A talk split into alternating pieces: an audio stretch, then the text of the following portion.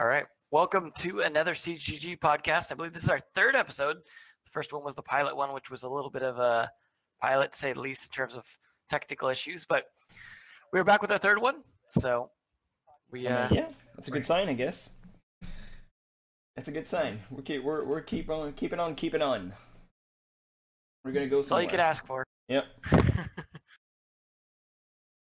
And this time we So, actually have some uh, Rainbow Six game who have been played. The very first one with Lion in game. yeah, it's uh, been yeah. interesting. Interesting, yeah. I I'm not sure they figured out how they want to use Lion just yet. Cause it it, it felt uh not sloppy, but I don't feel like it was used at its full potential. And there's very few occasion when I was like, yeah, Lion made a big difference there. It, it was mostly like, hey, we have Lion, he's OP, might as well use him. Yeah, it really depended on the team. It seemed like there were some Mm. teams that were just using him really poorly, and some that were using him like fairly effectively. And sometimes it's really hard to tell like what they're trying to use him for, or whether or not it's working, because it's not always going to give a direct result.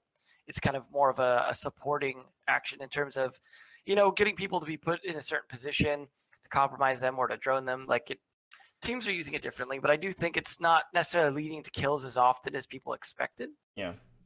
I mean, one of the good uh, utilization we've seen was from EG against uh, Ronin. Um, they used him in uh, while attacking bank basement, and it was just you know activate lion while it's activated, just plant the bomb, and you know that was pretty much done. Yeah, when it comes to planting, that's definitely uh, an obvious use case that has still been, I think, pretty effective for the most part. Mhm. It can be used like as you're going down for the plant, as well as uh, when you're going post plant. Because when you're going down for the plant, like especially if you're doing like a smoke strat, which we actually haven't seen a lot of this season, and I think works pretty well in combination. Because not only can Glaz see people through the smoke, then you can as well uh, the rest of your team in terms of if they're moving. So Yeah. it- it's pretty useful, but it's not necessarily going to like magically make the plant go down because people can still huck C4s and smokes and stuff Mhm. uh, if they're already in position and just need a lean, for example. Yeah, and a good counter to that is just um, putting a um, jammer on a very specific area where you can just like quick peek, throw your C4, and you basically are well un- invisible to the lion's drone. Fortunately, uh, yeah. Mute's not really the hero we need right now with such a small range. Yeah. Pretty much almost have to stand still. Oh yeah. Like, it'd probably be easier if we could visibly see Mute's jammer range in terms of uh, when you're trying to play in it. Yeah. Because otherwise, it's a little risky. You almost have to like practice how far you can move left and right. Because unfortunately, once you're spotted, you stay spotted, which is uh like you can you can't make even a small mistake on it, like the slightest movement, and you're kind of screwed. And the circle is so small that it's basically like standing still, unless you want to like toss a quick C4, like I said, or if it's really not a big good and a big counter to it. It's just, hey, we have it, might as well have it because Lion is very good right now. Yeah, and, and we asked uh, Spleck, who's our stats guy for CGG, to uh, kind of take a look at whether or not the attack win rate has gone high. It's not that much higher. It's was about two percent. It's a small sample size. Keep in mind, Yeah. but I think that was versus invites and qualifiers. Uh, went up from I think forty-seven percent to forty-nine percent uh, win rate, if I remember correctly. So it's still about 50-50. So it's not like Lion is auto win by any means. I mean, I guess it would be 50-50 if it was auto win as well, just in the sense that uh, you know you'd you'd take turns winning, but obviously some teams can win defense as well. So that's not really been the case. Yeah, well, there's a lot of um, factor to keep in mind while you do that kind of stuff, especially with like the very small size sample we have. Um, I mean, EG versus Ronin is just gonna skew the stats one way, way more than another game that might have been closer in kills. Let's- be honest here. EG was just the better team. Ronin got a couple good rounds, but they're still like learning. They're still a well, not a new team, but they they've got two new people in the squad, so still need to adjust. And well, EG they're like second place in the world right now, so obviously. Yeah. I mean, that was an unfortunate match for Ronin because not only were Ronin a team that was already struggling a little bit, but once they went uh, and lost two two more people and had to kind of switch them out, it's just uh, yeah. Uh, And Splex chiming in actually, I guess it went up to fifty three percent versus forty eight percent, Oh. up about five. Yeah, I don't know. I think uh, it's some updated stats. So I'm not sure if he's including Challenger League or anything else in there too. But Challenger League would be interesting to include just because uh, Beast Coast was a team that refused to run Lion the Yeah. entire match that they played, and they 2 0 just fine, demonstrating that uh, you don't need Lion to win. It's just helpful when you're not already the stronger team. Yeah, and I mean, like I said, I think people are still trying to figure out how to properly use Lion because it, really felt like it was not used to its full potential. I mean, sometimes they were just, you know, Lion and attacking team was just holding an angle and nothing was happening, and you basically just wasted one charge of your Lion uh, drone.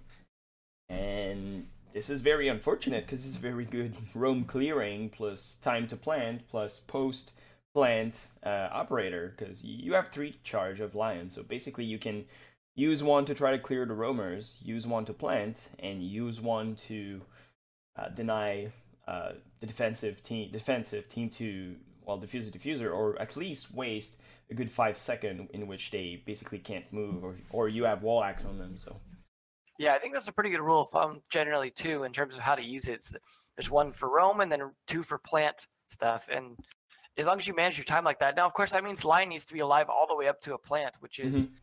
Oh, maybe yeah, not as a- that's a common as you think. some teams were losing lion very early too which is unfortunate and We are seeing really aggressive defense though, Yeah. like especially Penta and some of the other teams just playing super aggro defense, which is not always picking off Lion early, but definitely picking off attackers. We've seen some rounds like nearly end within the first 40 seconds. Yeah, and I mean, switching meta like that, being super aggressive like Penta was, is probably catching people off guard more than it is a long term kind of strategy that you can use. Because people are caught off guard of it, like on it, and they just don't know how to react properly on the spot. So I think the more we go in the season, the more this kind of strategy is going to get countered fairly easily. But right now it worked, and that's exactly what Penta had to do, and they no they they banked on it.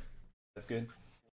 Yeah, and the, I mean, my favorite part about all these meta shifts, whether you like them or not, uh, and I said this on the Pro League broadcast as well, is that we're seeing so many operator shakeups in terms of who's playing what, and we're seeing sometimes almost Caveira picked more than Ella, which is weird to say the least. That Caveira was never played in Pro League before, and suddenly has been quite a few times.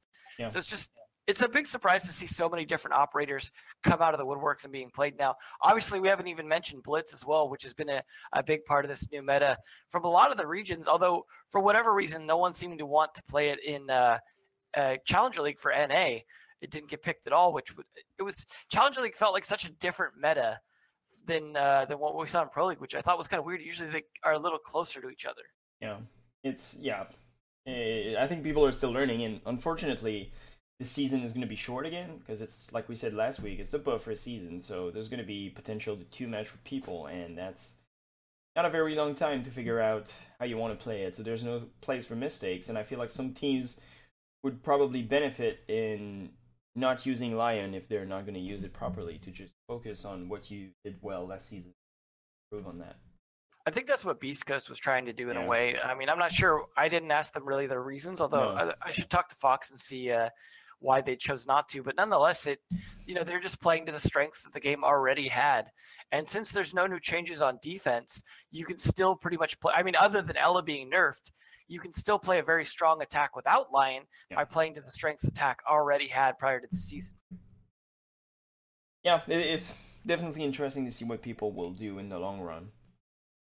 But uh, yeah, I am not sure where it will go and how it will improve. I think the one of the thing that we might see in the near future is just timing, timing between um, entry fraggers and just the lion ability and someone who's also droning because having lion doesn't prov- like you still need to drone effectively and I think it's something like people, the timing between those three people are still trying to get figured it out, trying to figure it out. Like overall, it, Yeah, I mean- felt un uh, and unpolished.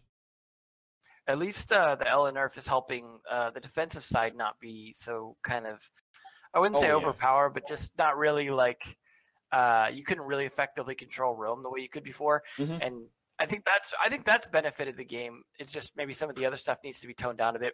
We've also seen very very little of Finka's ability used um, due to a variety of reasons. I mean, uh, obviously it doesn't benefit pro league caliber Wash- players as much. Was she used a whole lot? I I haven't Uh, noticed. Fink has been barely used. Um, I wouldn't say a lot. I don't know the stats on it. Maybe Split could tell us, but it's been a very low pick rate. I would Mhm. say for for Finka, even in Challenger League or Pro League.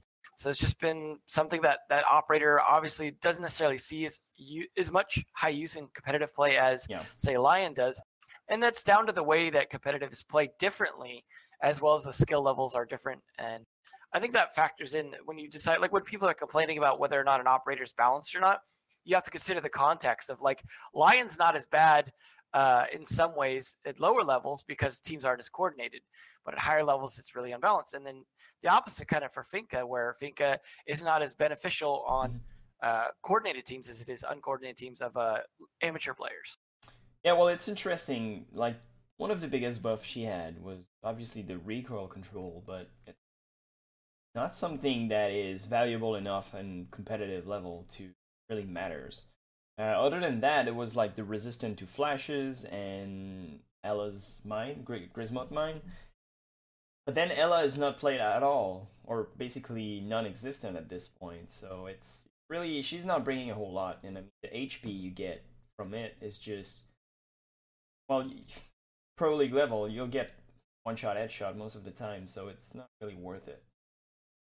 Doesn't Yeah, bring I a whole remember- lot. I mean, it, the thing is, it's not that she doesn't bring a whole lot. Is what are you gonna sacrifice to get what she brings? May- And And maybe that'll make a difference when uh, operators are getting banned. Yeah. Oh maybe yeah. more of an opportunity then Probably, because yeah. you know if if if lion gets nerfed for example and then uh, operators start getting banned besides lion there's a chance that that finka has more of a role just because certain other operators are out of the mix and that's the nice thing about having so many operators and the goal to have all those Mhm. operators plus the pick bands means it'll just be a situation where like there's a lot more opportunity to play different operators and i'm glad the season's kind of bringing out a lot more different operators so that once uh it has a situation where you know things get banned that you're used to playing the the flexibility that people have been showing now is going to have to come out again Yeah. And what someone pointed out that yeah, Finka's value also come into denying the barbed wire in a, in a sense because you kind of walk fast through it. But most of the time, people just deal with it by destroying it with grenades or. So I don't Yeah. think it's enough to you know justify removing someone like Buck or uh, yeah someone already gets nades yeah. Someone, yeah, exactly. Someone, someone who gets nades and can do more, much, much more, and be impactful as a teammate. But I mean, for like casual game, it's she's good. She's fun to play with. I'm having Yeah, fun I to think, play uh. And I think you were Split- right with the ban. It's maybe she'll Yeah. get the time to chime at this point, and I think that's true for a lot of operators too. Because when you kick or ban, let's say Hibana, well, we're gonna see a whole lot more thermite. I think, depending on Yeah, the map, that is. Spleck brings up a good point as well. And uh, if smoke gets banned, for example, then Oh, think yeah. it becomes a lot better. So, and we've seen, for example, in the R6 TMs that which we'll get to in a minute, like that uh, a lot of the pro players just for fun are banning things like Mira. So you know staples of defense. I can imagine smoke being part of that as well. Uh, so if a team is really attack aggressive heavy and wants to be able to run a Finka, they can ban a smoke, and now all of a sudden the biggest downside to running Finka is now off the board. But obviously, all that comes next season. That's not something that we're going to be dealing with right now. So I wouldn't expect to change at the moment, but it's all stuff to kind of uh, think about as we work our way like through these three months towards that. Yeah, well, this season is really important in the way that you don't want to lose your spot in Pro League because you want to be there for the next six months.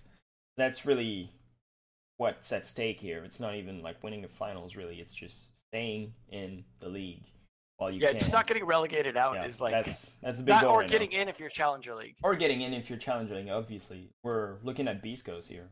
Uh, had a pretty good run in the qualifiers. Gotta say, I was impressed.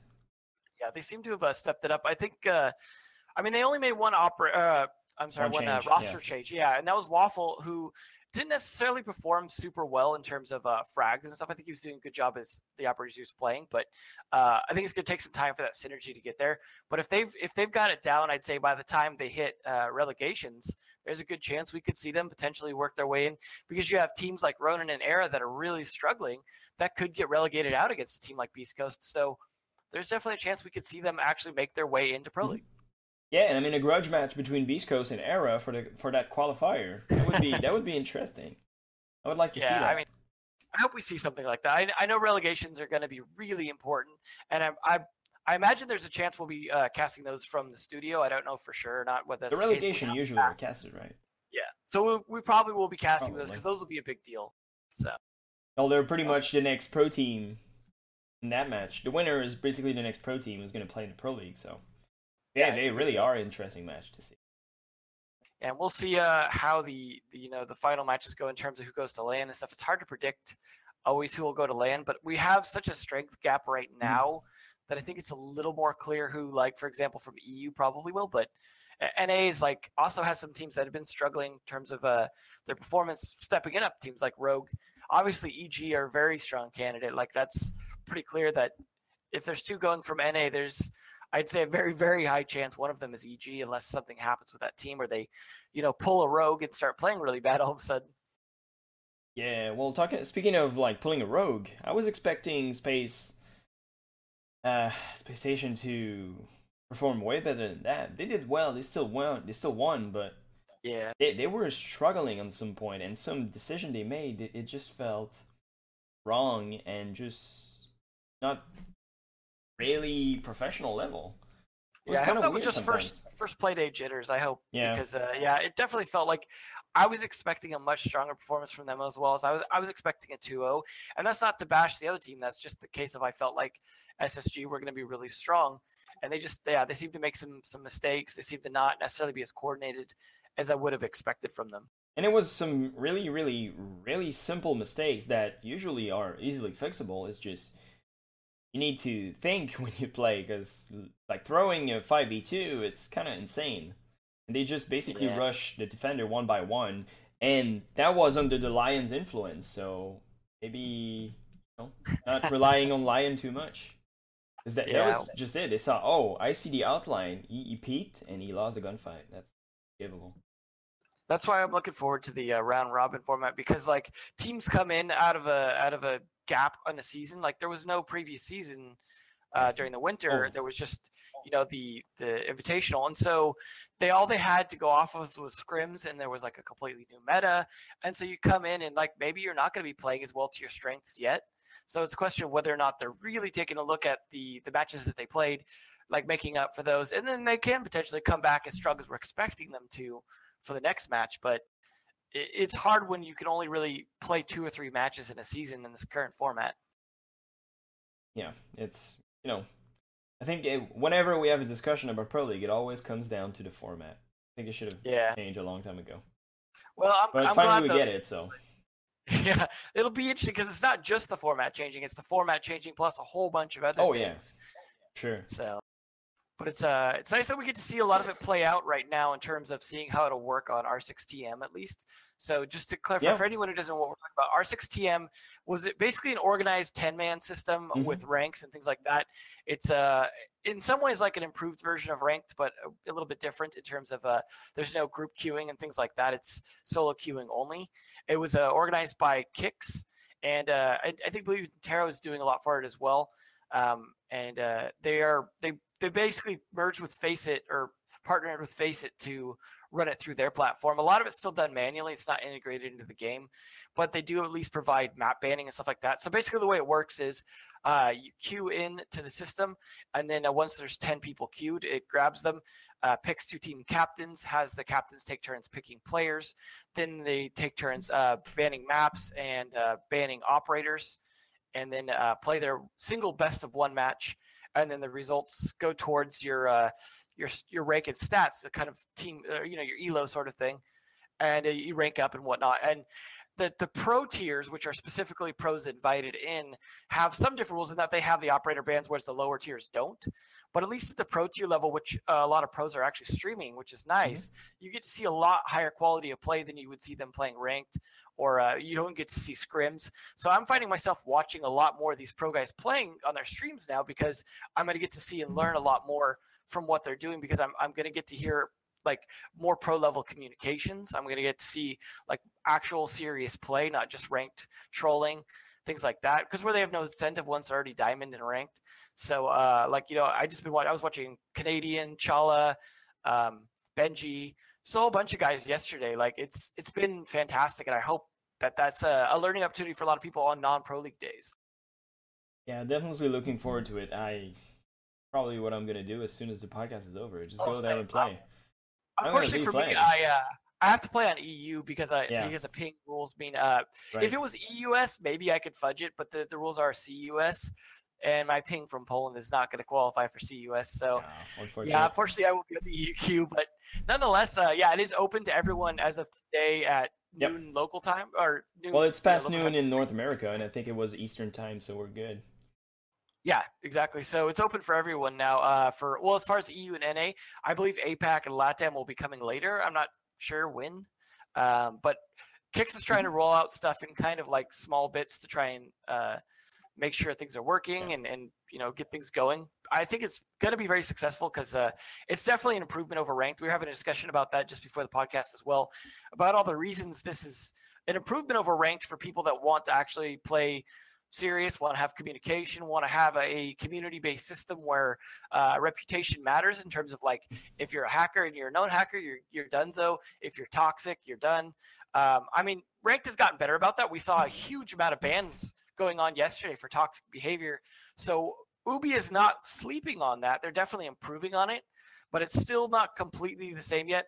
Although, as someone said, ranked is not in beta. Or I mean, ranked is in beta, but RC6TM is not in beta. So it's kind of kind of a funny flip. And there's two things I'd like to add about the R6TM is, well, to me, from past experience, when it was uh, fully run on Discord, it's probably the closest you'll get from a competitive play at, a, well, casual level. It, it Yeah. really felt good. People were communicating. People want to win. People want to work with the teammates they are with, and it, it's just amazing. And also before that, there was no real way to get um, yourself known into the scene unless you started at the like beginning or sneaked your way in and tried to uh, get friend with like some pro league players. Uh, it, it was basically go for play, try to win, try to impress people while you play, and that was it. But right now with R6TM, if you're individually a good peop- uh, a good person, and you're also good at the game, well, and you grind and you get up there in the ladder, well, it's a good way to get yourself known and maybe get picked up by a challenger league team or you know things like that. So that's really really good for the competitive scene too. That's Yeah, a, like that's a 10 fact. man, uh. Open mics, basically. Yeah, right. That's it, it, it's amazing. It, it's a great opportunity to anyone who want to get involved in the pro scene or competitive play in general. Yeah, for those of you who want to check out more information, it's just r6tm.pro is the website. That's .pro, not .com. So just check it out there, and you can find all the information. But uh, it is open now, so today's the day to get cracking on it because the, queues will be definitely cracking because people are are anticipating this and very excited for it to be you know going on. So now's the time. Unfortunately, you can't queue with anyone else you know, so Mhm. it's not going to be a system where you're going to play with the stack. So you still have to play ranked if you want to do that. Unfortunately, It But, is- You know, It is uh, solo queue only right now, right?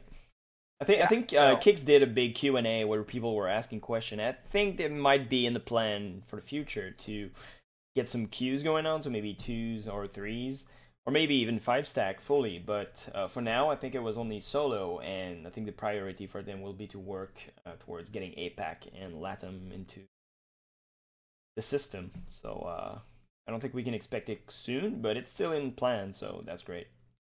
I think in this way though, it, it acts as like some nice speed dating for potential teammates Oh yeah. in the current system. So that's kind of nice as well. It's gonna maybe accelerate the NA shuffle with uh, everyone playing with everyone. Side effect right here. Most of these people have already played with each other, but yeah. Yeah. I could see someone like just really like getting along playing with someone in R6TM and be like, you know what? Maybe As well, uh, yeah, go pick him up. Yeah. Not that we didn't have enough. I'm sure there'll be uh, potential more. Like, I feel like, uh, I mean, I know some potential shuffles and stuff like that for NA, but I, I feel like come Monday, all of a sudden there'll be more shuffles than we even expected. Like more because they're only half the teams have played, right? Right. And a lot of these teams like wait till the last second to announce roster changes and things like that. well, even Ronin waited after the game for for a Right. player. They yeah, finally announced him like after they've already lost. that was like, good. GG. Yeah, That was really I, I think orgs, orgs really need to get on top of of their their PR. And it's funny Yeah. because orgs are mostly a marketing system, Mhm. so for them to be bad at marketing is not a good sign for any org because if you can't get your marketing down, what are you even doing at that point? Like they really need to get down like announcing things on time, de- developing press releases quickly, being on top of Twitter. If you're a, if you're an org and you're upset about a leak, maybe you're the problem because there shouldn't be a leak because you should have been ready to announce it on time. Yeah. Other than you have issues like what happened with Most Wanted, where they, uh, according to uh, Rank, has they they announced prematurely something. Uh, yeah. Oh yeah. so Yeah. be careful that as well. You do need to make sure you can do your paperwork quickly as well in terms Mhm. of contracts and things like that. Oh yeah. Sometimes it can be wild west right now in the org system. Like everyone is like, yeah, I'm gonna start an org and be big. Well, you have some paperwork to do and some things that need to get done. And if you promise something, well, might be ready to like do it because reputation is everything. Yeah, I think part of the problem right now is there's not a lot of transparency on how orgs work, how they're Yeah. run, how specific orgs do things, what players are paid, what the contracts are like. And I think without that transparency, a lot of orgs just don't know what they're doing or or don't necessarily have to know what they're doing because no one knows what they're doing also. And I think that once we start to see some serious transparency in orgs, I think we'll see an improvement across esports. But for right now, it's very much like you said, Wild West, and I think that's kind of hurting esports a little bit because a lot of these shady things like what happened with era where they couldn't pay most of their players because an investor pulled out supposedly and they made promises they couldn't keep it seems to be a rec- recurring theme of teams making or orgs making promises they can't keep Mhm. because they don't they don't there's no transparency and not a lot of accountability outside of the contracts and players don't really have unions for the most part or ways to to deal with that right now i think most people are just of the mentality of being lucky to be getting paid to play a Yeah. video game and that gets abused a little bit um, by orgs to, to take advantage of saying like hey you know you're getting paid to play a game so shut up. I feel like it's like uh, qa testers right? Like there's always that like what i get paid to play video games? And then you hit the reality of what a qa tester is actually like where you're just literally like playing the same part of the level over and over and over and trying to debug it and all this stuff. And you realize like it's actually kind of a grind and it's not as Yeah. fun as you would think.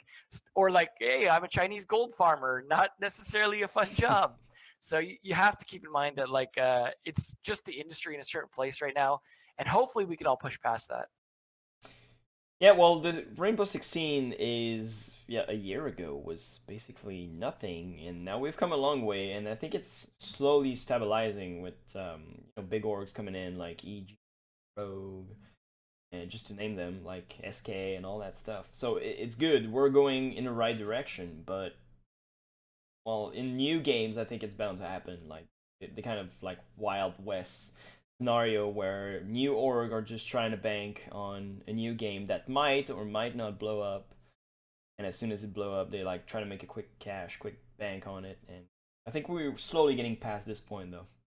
Yeah at least for uh for rainbow six we're, we're picking up a lot of big orgs. And i know that there's a, lot of big orgs that aren't in, that are still looking that are interested that are trying to decide what team to get uh i mean I, think it's pretty clear that by the time we start the next season every pro league team will be part of a big org.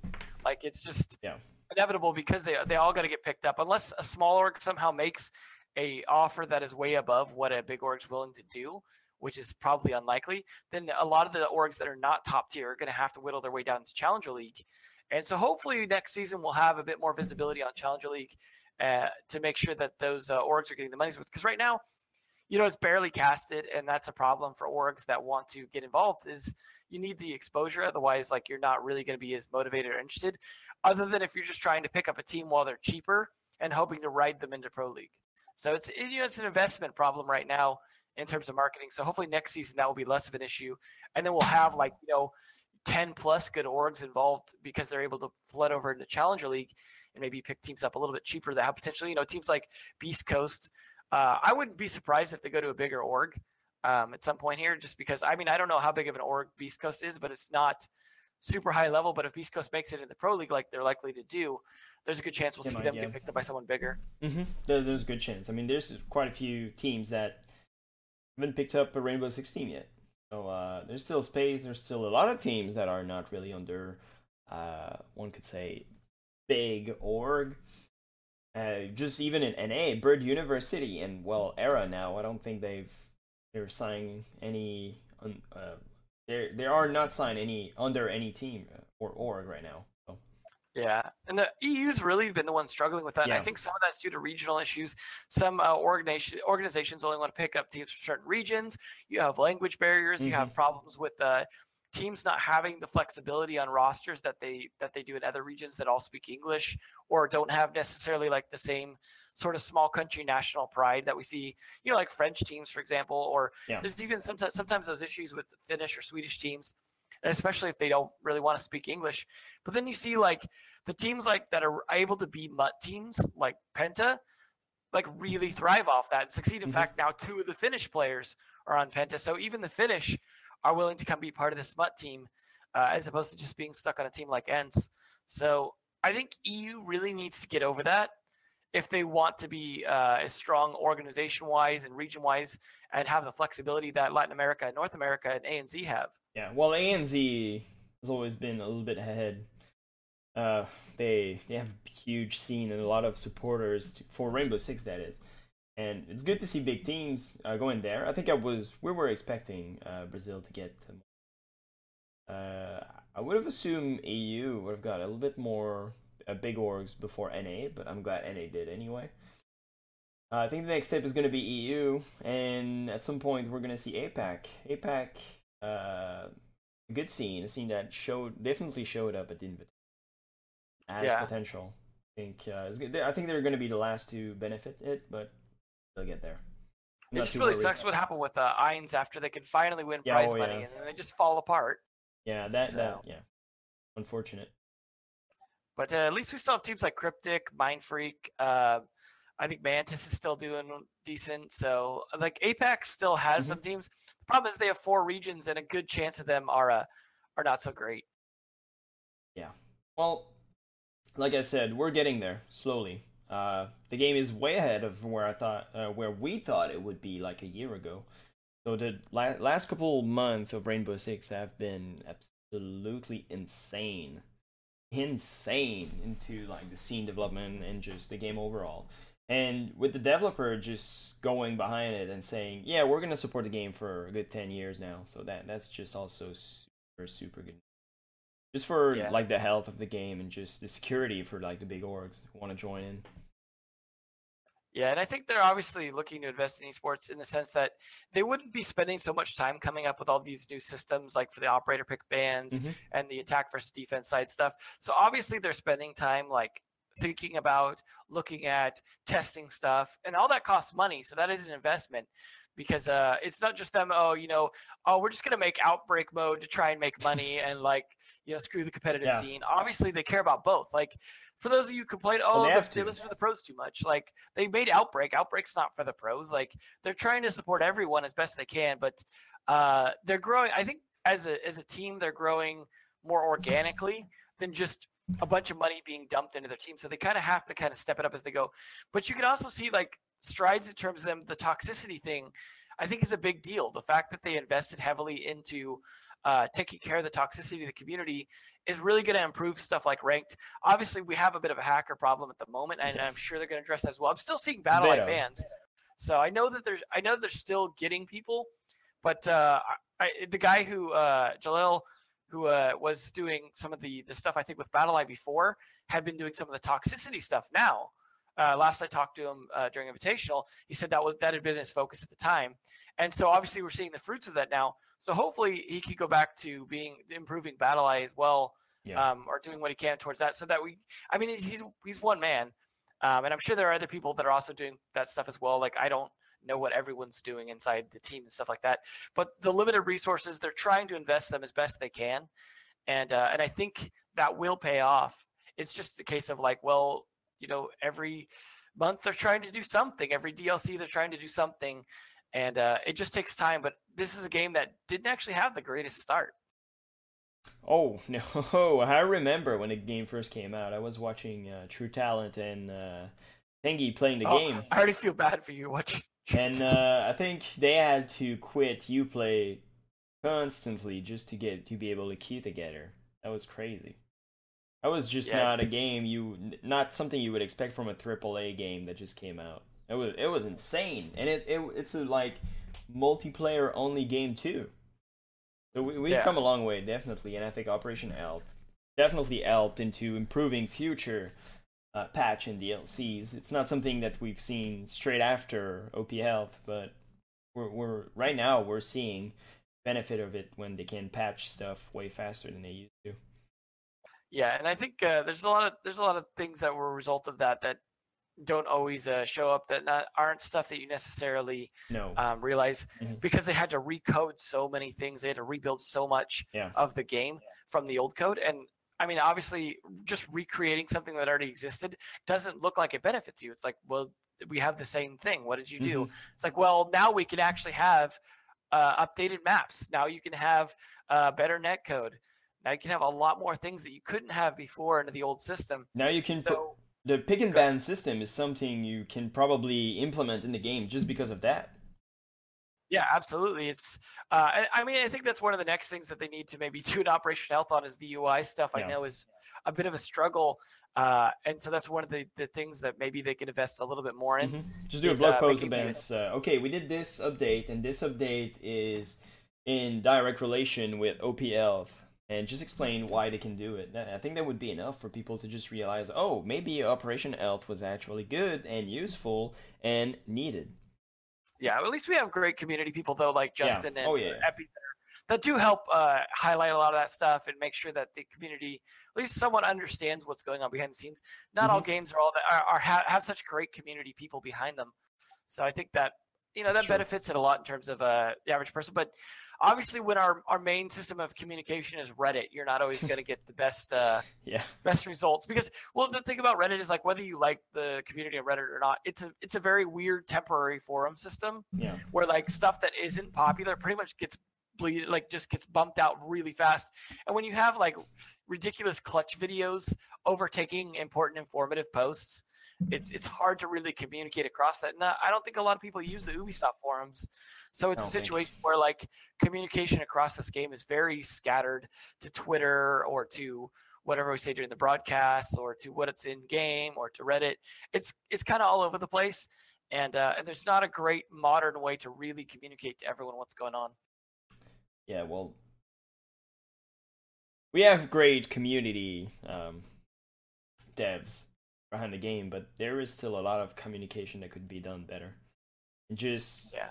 and sometimes I think it's not only related to you know the communication itself being bad. It's just people don't take time to read it. They just skim Yeah. through it and like, all right, I have I already have an opinion. I just read a couple line and I think it's shit, so I'm gonna like say it on internet and just keep pushing my idea and just take the time to read it. Maybe you'll understand that what they're doing is not for nothing.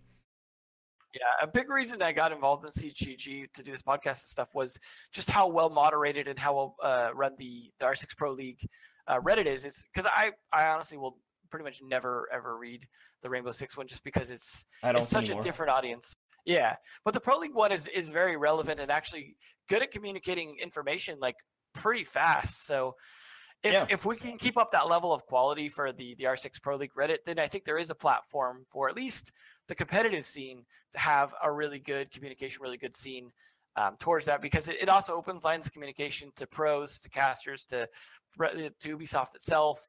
Uh, if you can maintain that kind of community, and that's that's why we talk about R6TM as well, in the sense of like that trying to do the same thing for competitive play itself, as opposed to just talking about competitive Mhm. play. Well, just promoting the game in general is good because a lot of time we've see. I mean, on the subreddit, I just stop. I, only go there because there's some great artwork sometime, and I just like go fast through it. I check it, and I'm like, oh, that's great, cool. I I'm good. But most of the time, it's just some random complaint from people who I feel like don't grasp what the game really is about, and makes no sense, and they're just like steamrolling this idea they have that is not really good for the health of the game in the long term, and it, it, it feels weird, and I just get infuriated, so I just stopped. I just stopped. Um, Yubi, Justin, and Epi are behind it, so I trust them. They're gonna manage, and I'm just staying into R6 Pro League because uh, you know there's a Pro League discussion and competitive. It, it's aimed towards competitive, obviously, but I feel like people there actually ask question, and when they come up with something that makes no sense. They have reasons, and they can understand why it's a bad idea. Like you can have a communication. That's the biggest part. Because on some other subreddit, it's just yeah. Well, there's no way to communicate with people. They're just gonna say, "Yeah, you're a dumbass." Okay, cool, nice discussion. Yeah, you're just gonna get like Tachanka like Yeah, responses or you know meme stuff like that, unfortunately. And I mean, it's far from perfect on any Reddit. There's obviously That's gonna true. be uh, a lot of people that are not the greatest in terms of uh, communicating online without Hmm. being retarded. So if you can even say that word in 2018. Oh my god. But, The uh, R word. The R word. Don't say it. Uh, but anyways, it's uh, it's nice to have, and so I I look forward to.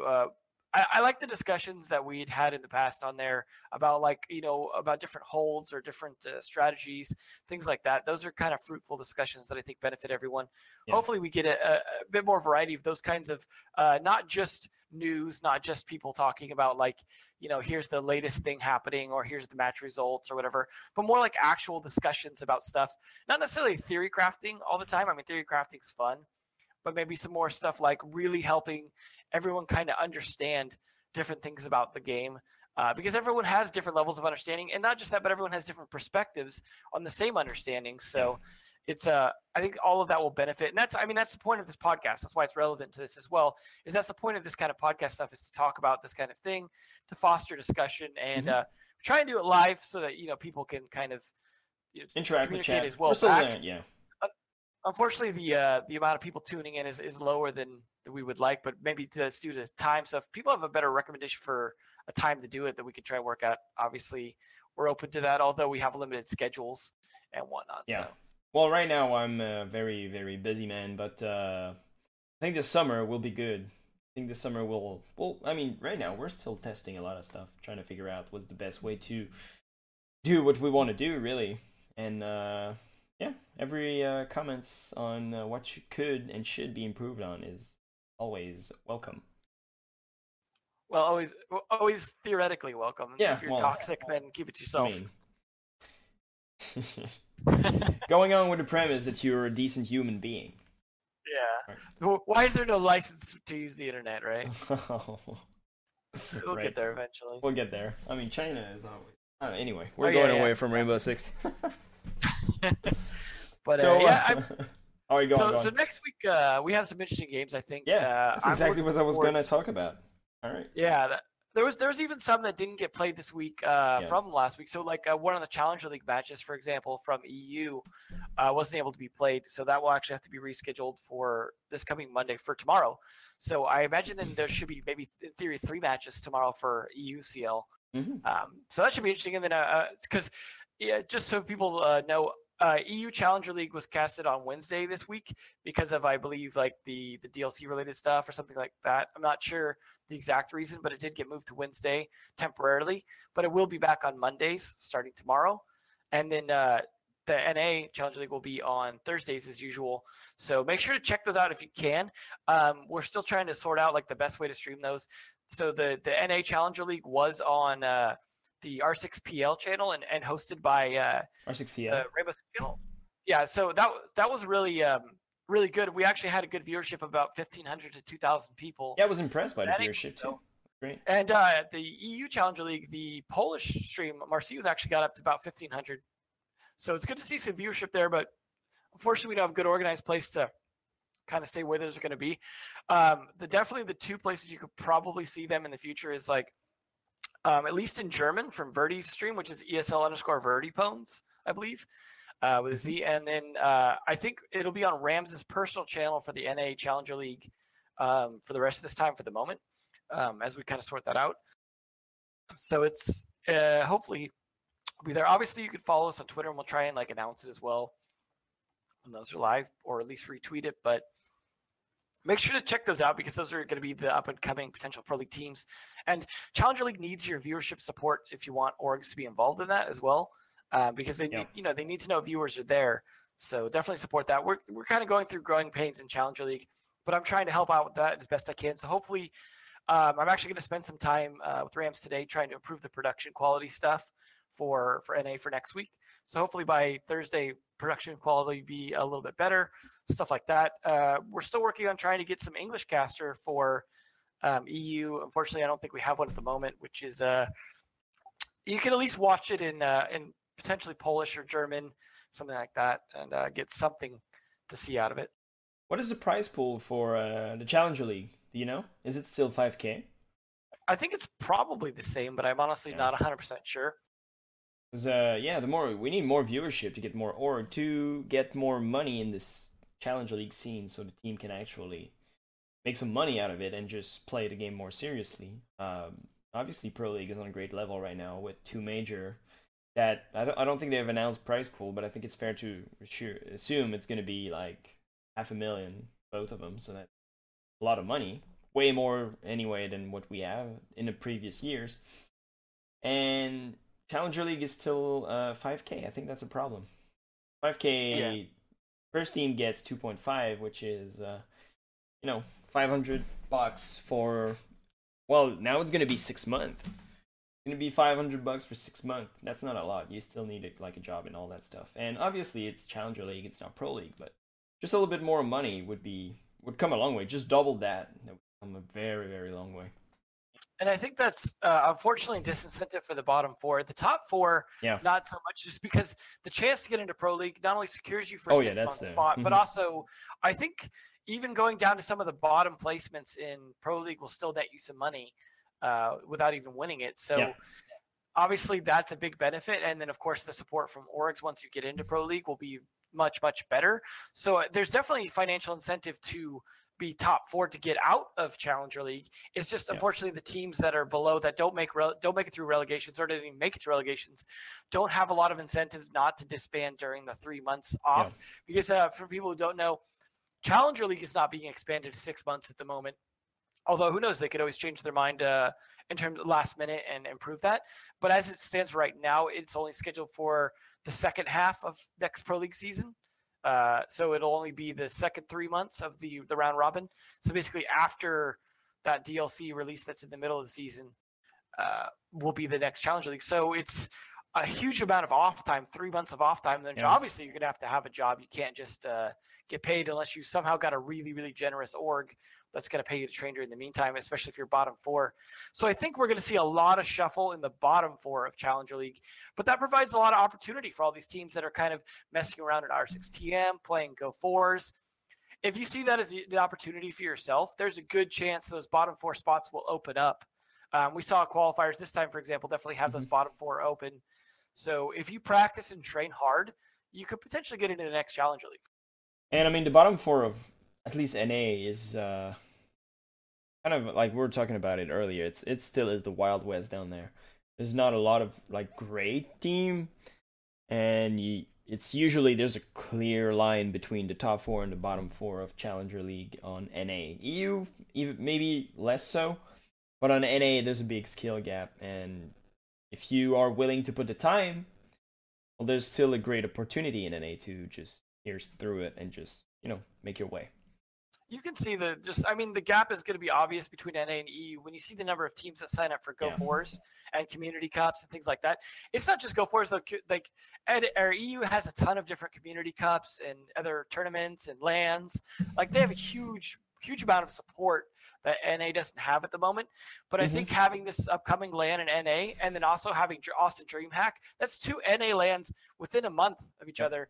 So I think I hope that kind of stuff brings up, uh, you know, these things, makes it so that they're approved. Like for example, you saw uh, the Northern Arena is another example of something in NA that's helping because you saw that directly help when uh, Eva Waffles, who went from playing with Fox, is now on the top Challenger League team. Yeah. So he has a chance now to be in Pro League because of a local LAN.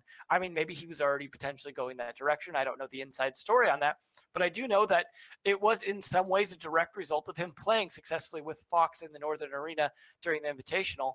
And stuff like that, those LANs really help showcase the performance. And uh, like you said, now R6TMs provide some of that as well. So maybe if Go Forest, you know, aren't getting the support we need, maybe R6TM will help with that for NA. I think it will. Definitely think it will. No doubt about it.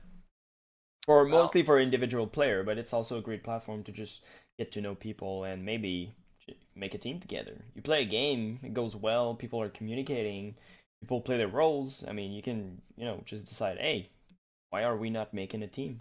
Why are we not Yeah. playing Challenger League? Well, yeah, why not? Why not? I mean, Go Force, Go Force haven't been the best, and unfortunately, no. uh, I mean, personally, I think one thing we could do to improve that is just ban pros from playing. Like that would be like step one, because right now, like usually it's just going to be a pickup team of pros stomping. I mean, that's but it's been less so during the pro league season when they're getting plenty of practice mm-hmm. anyways. They don't need to be doing the go force because they're too busy scrimming. And maybe now the R6TM's there for them to play as well, they won't feel like they need to do go force for weekly practice. So there's a little more opening up in terms of opportunity for go force. So now is a better time during the pro league season. And now there won't be an off season for pro league. So it should be a lot better going mm-hmm. forward for for Go Force, but at the same time, they're a little disorganized. And unfortunately, I think uh, the downside of so many teams signing up is it also means you have to so dedicate long. much, much more. Yeah, and by the time you get to the top, you're so exhausted; it's hard to win at that point. So you know, it's it's going to be hard to kind of use that as your platform, as your showcase. Hopefully, we get more people organizing small tournaments and things for people to play it. CCS, I'd say, is actually probably one of your best opportunities to get noticed as a team. Uh, rather than go fours. There's also some other ones like IEG and stuff like that. There's other small tournaments. So I would recommend teams that are struggling to deal with the go four situation to, you know, look at some of those alternative tournaments and see if that might be an opportunity to at least get good practice, showcase your team off a little bit, get some interest from maybe an org, uh, see what you could do, and at least work out your team uh, outside of R6TM. Yeah, well, Go for is just a big mess because you spend mo- most of your time playing a Go for you spend doing basically waiting, nothing, waiting, exactly. Waiting, playing T Hunt, and it's just not interesting. If you want to promote this, one way of doing it is streaming it, but the streamers, there's just so many, so much downtime that it's not worth it. It's just it, the Go for is in a weird spot right now where they either need to decide to be very, very, very, very strict about the rules and if a game goes like too long without being played, just disqualify everyone or something like that, or it it, it, it needs to be faster, because you can like it's usually start at like 2 p.m. I think, and it can go up to like midnight, past midnight. It's it's actually crazy the time it takes to do a go for if sometimes sometimes it goes smooth. Sometimes it's just you you spend most of your time waiting, and by the end of the day you're tired and you just you know, oh, okay, whatever. Let's just play that game and be done with it because I'm I'm bored. Yeah, at least uh, at least we have more community casters. Uh, so you know that's that's good. Uh, so we're getting more casting of the Go Force. Like Tammy's has been a big uh, hero for getting a lot of the Go Force casted, uh, even if he doesn't mm-hmm. do the finals. It's just stuff like that definitely helps. And I even am trying to cast more when I have time to. Uh, probably won't today because R6TM came out. Let's be honest, I'm going to be doing that. Like I'm um, guilty. Yeah, I mean, it's just uh, it's it's fun. So we'll see. I mean, uh, as that that won't just be a Sunday exclusive. So obviously that you know maybe in the future do some more Go Force, yeah. but uh, that kind of stuff will help bring a little bit of visibility to it. But Go Force obviously, as we're saying, has some fundamental problems that uh, won't necessarily help, but they are good practice for you as a team. I mm-hmm. think the the path, in my opinion, right now for teams is you do Go Force to practice your team you do R6TMs for individual skill and also to practice flexibility um, yeah. outside of just playing. Because ranked isn't going to give you great flexibility with teamwork. It's just going to be flexibility of dealing with a lot of toxic players. Who's got the best Ash main? Yeah, so so I think R6TMs are going to be good practice for individual skill, and as well as working with different team dynamics, uh, mm-hmm. uh, which will make you better a team player all around. And then you take your team from your go fours and you practice during the go fours just to practice uh, more professional level play in terms of slogging through the long day of it, pacing yourself, stamina, organizing, dealing yep. with tilt, dealing with protests, making sure you can get to a match on time. A lot of the stuff you're going to need as a more professional player. And then you translate that over to something like CCS. If, if uh, Challenger League qualifiers are not there at the time, you're trying to get it to something like CCS or some other tournament that has at least teams that are organized and playing over time. Then you try and translate that to, okay, now I'm going to try and get into a Challenger League and uh, and then from there pro league. And I think that is kind of the career path at the moment for teams. And I think it's a it's a good one, but it's a little bit funky to navigate. But at least it's a lot more than we had going back to say year one. Yeah, I think I mean you pretty much just summarized the best path you can take to actually get into. We should make that a post. The competitive scene. Yeah, just just crop that out. That was great. That was great. It's basically everything covered right there. In about a thirty second comment on what you should do so all right, it, the, I think. the question is solved. No one needs to ask a question anymore. Just link the podcast. We got it. That's the that's the problem with with uh, Reddit. Unless the post is sticky, people will continue to ask the Yeah. question. That's I don't know. That's the struggle I have with, with doing something like Reddit, uh, unfortunately. But what can you do? Uh, it, it, Reddit almost needs a separate FAQs system for like actual frequently Yeah. asked questions. Yeah. But uh, nonetheless, it's uh, it, hopefully that helps people like that actually are, are curious about that. I do think that is something that people need to kind of think about, and and there's actually a lot more people out there looking to do things like amateur coaching. So if you're Mhm. a team looking to actually like take the game seriously, post on something like the Pro League Reddit asking, you know, like, is there any coaches looking to get better at coaching teams? Because I know there are, because we've seen the posts, and you know, there's coaches looking to find teams. So like, you know, match each other up because I come from doing coaching before I, I started casting, and I think coaches are, are a huge benefit to a lot of teams. You see teams actually doing it now, especially more now that there's orgs involved. Um, and that's something that if you take the game seriously, will help you stay on track more so than just depending on your teammates to keep you in in check Yeah. because uh, that gets that gets a little drama y sometimes when you're when you're just a five man team trying to like stick it Mhm. together because people will have real life issues and there becomes drama over missing practices and stuff like that. But having a coach who can kind of level that out and I hate to say it, but kind of babysit a little bit can really help like keep a team together, like keep a team dynamic alive. But uh, it, it's not a cure all, but just definitely look at what you could do in terms of like finding a coach potentially. Um, it's something that I think a lot of I know it's just like I get a lot of people and I know Intero and everyone else does as well get a lot of people asking about casting like casting tips and stuff like that. And then you know there's a lot of coaches that are like oh hey do I how to get a coaching? Like stuff like that. So hopefully as more people are interested in doing more parts of this stuff that they just feel comfortable posting on something like Reddit and looking for someone like that. I mean unfortunately like you kind of want to keep it competitive related otherwise it doesn't necessarily make sense to be in the pro league one. Uh, it might have to be in the more general one but uh, definitely try and help keep uh, things going as well as we could use more community creators uh, creating content related to pro league stuff or competitive level stuff Mhm. uh, on there as well like because obviously you know videos are popular right you look at something like the rainbow six reddit and it's just full of videos but they're not the kind of videos i would ever watch Nope. the kind of videos i would watch are not necessarily popping up so much on the the pro league one I- and yeah there's a, I mean, there's guy. a big gap. There's basically none right now. Was it uh, Koxes or something like what is it Kox KXX or something like that? I I'm sorry I'm butchering your name, but he's doing like he's like the only one, and he doesn't even have great English trying to do analysis videos. We could use a lot more of that. I'm more, I'm even working on some myself to try and help that, but I think we could use a lot more co- community content around pro stuff, which is what CG is all about as well. Yeah. So obviously, if you're looking to do as part of that, I think they're probably looking for staff. Almost always probably looking for potential staff. So make sure to hit that up. But there is a Discord for CGG to, to contact them, so you don't necessarily need to do it in, uh, on Reddit. Yeah. Well, it, like, like you said, I mean, CGG is there to kind of fill fill that gap a bit. There's a big lack of content about just analyzing a video, analyzing some plays that pros made, and analyzing strategy and stuff like that. There, there's basically none at this point. It's just sometimes it's just you know stuff that are fairly easy to understand and are a little bit more flashy, like camera spot or um, you know drone spot and all that stuff. But you know, in depth um, description and just analysis of a strategy is non-existent as far as I know. Yeah, well, we'll get there, I imagine. But I just wanted to kind of make that call out to those content creators to really like think about this is an opportunity for you to make your name known. I mean, you have people like uh, Serenity became so huge because of Yeah. creating content Mhm. like that. Um, Macie Jay as well, like is is working on a lot more of that kind of stuff. And it's if you want to, you know, be well known, just create good stuff. And right now, there's the opportunity there.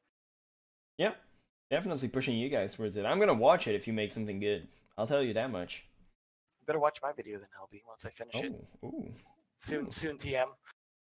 Leak. But uh, Leak. yeah, there's there's one uh the one thing I want to mention as well that uh Finster was uh, reminding us I think it was um that uh not a lot of people necessarily know unless you saw it in the news is that uh relating back to Pro League um there was an issue with one of the LATAM matches uh in a, in a pretty interesting Oh, match yeah. between uh yeah Boot Camp and Team One uh which I'm I mean I'll be honest was probably the one of the worst Pro League matches I've ever seen uh let's be honest it was the play was just mistake ridden. But uh, nonetheless, you know, uh, that uh, had an issue where it turns out um, Vision was supposed to be playing as part of that three fifths rule um, on Team One and was not. They had a sub, so they were really only playing with two fifths. Therefore, uh, the, the match results where Team One won uh, was, you know, disqualified mm-hmm. or whatever they, they had to. I'm not sure if they literally replayed it or if it was a case where they just gave them the 2-0, but they now have a 2-0 score line for boot camp uh, for that. I, am assuming that I, I, think they replayed it off stream, um, but so, yeah. uh, it is now 2-0. So that changes who is moving forward in the winners bracket mm-hmm. and losers bracket in Pro League. So for anyone who was watching Pro League but didn't catch that uh, on the the Reddit, that is a, a change up there, which should be interesting. I think uh, boot camp played okay, so it'll be hopefully they get their act going forward, but I expect better things from them. They're the, they're the team I had I had wagered on to win. So maybe mm-hmm. Vision not being there was uh, obviously maybe whoever they had sub was obviously the better player for Team One. Unfortunately. Fortunately, I mean, yeah, that was uh, kind of unfortunate situation, especially if you have to redo the game like that and just losing. It's unfortunate, but I mean, it happens. Yeah, and Maybe I don't think it... there's going to be any uh, VODs of that, sadly. So I don't think uh, so either keep in mind our stats now for CGG are going to be slightly off because now there's a match that counts towards everything that is not mm-hmm. played on stream.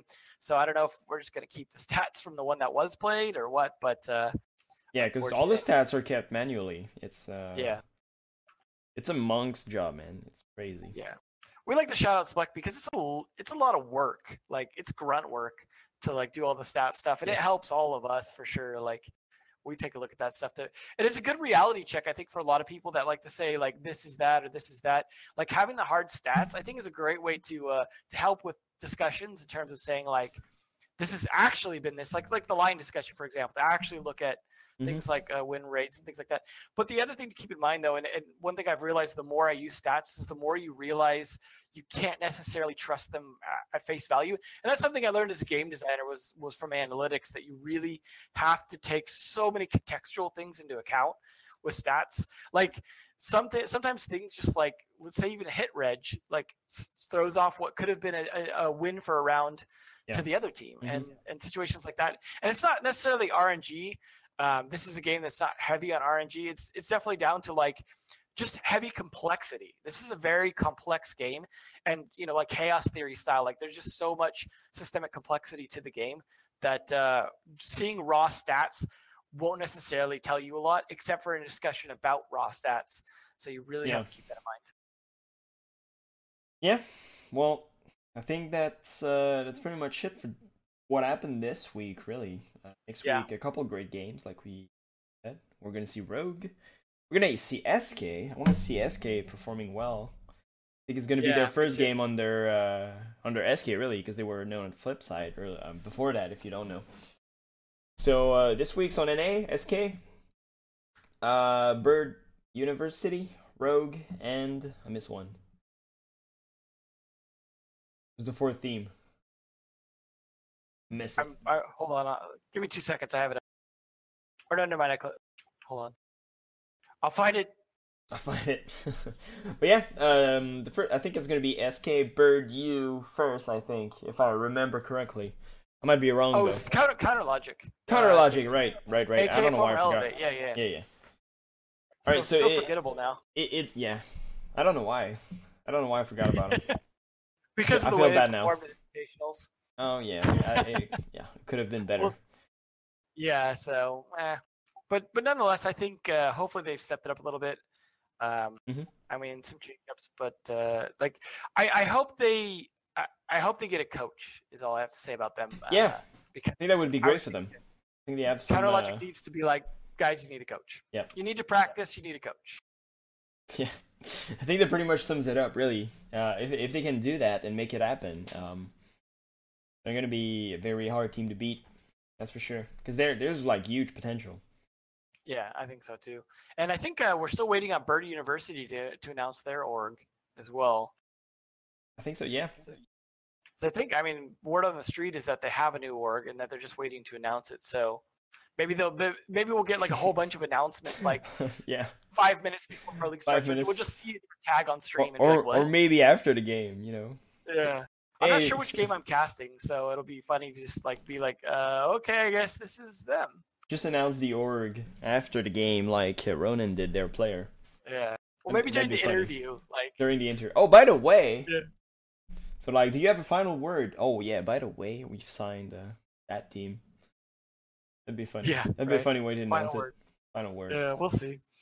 Uh, but anyways, yeah, I think that uh, I think that about wraps it up for this week. We Yeah. have the other half of the teams playing next week, so definitely Mm-hmm. plenty to talk about with them uh, next weekend, and then of course, you know, the rest of the season as well. But make sure to take some time to check out R6TM today. Yeah. Well, I mean, as soon as we're done, that's what I'm doing. That is what I'm doing. Queuing for that sweet, sweet FACEIT elo. Maybe maybe we'll uh, see. Are you are you in the Invite Pro League one, or are you going to be at a lower tier so people can play? No, I I'm a common people. Okay, cool. So maybe you'll get to play with Elby. I'm part of the common folks. So we're gonna. Carry everyone help. I'm gonna have to grind my way to uh, the invite league. You'll get there. You're you're so talented. I hope so. I mean, talented, I don't know, but I mean, I'll hope so. I'm getting carried most of the time. Same. At least I've at least I've gotten plat this season. There's that. I, I actually played ranked this season. oh, you got plat? Yeah, we'll see if I can keep it. But I mean, now that R6TM's Mini- here is like, yeah. why? Well, I didn't get to. Uh, I didn't reach diamond yet on rank, and I think it's gonna be the first season. I'm not even gonna try to. I just I don't ever try anyways. I'll I'll be honest. I I'm a bad player and I don't try to be. Well, I say try, but usually it's just get it. But I, it's more important that I criticize other people that get paid to do this for a living. because rank is basically, if you want to get diamond, just five stack. That's easy. Yeah, You don't even have to be good. do it there. Just five stack. That's the way to do it.